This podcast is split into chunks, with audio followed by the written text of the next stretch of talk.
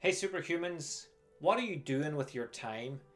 Whenever it comes to the 24 hours that you have in the day, the same 24 hours that everybody else has, the same 24 hours that you look at people and think they're very successful, how are they doing that? Ask yourself, what are you doing with your time? And that will probably answer the reasons as to why you're not achieving what you want to achieve. You're not living the life that you want to live.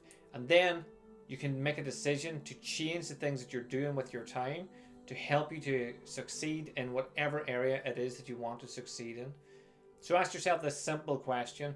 Let me know in the comments below. What are you doing with your time? Thanks again for tuning in. Have an amazing day, whatever you get up to, and I will speak to you again soon.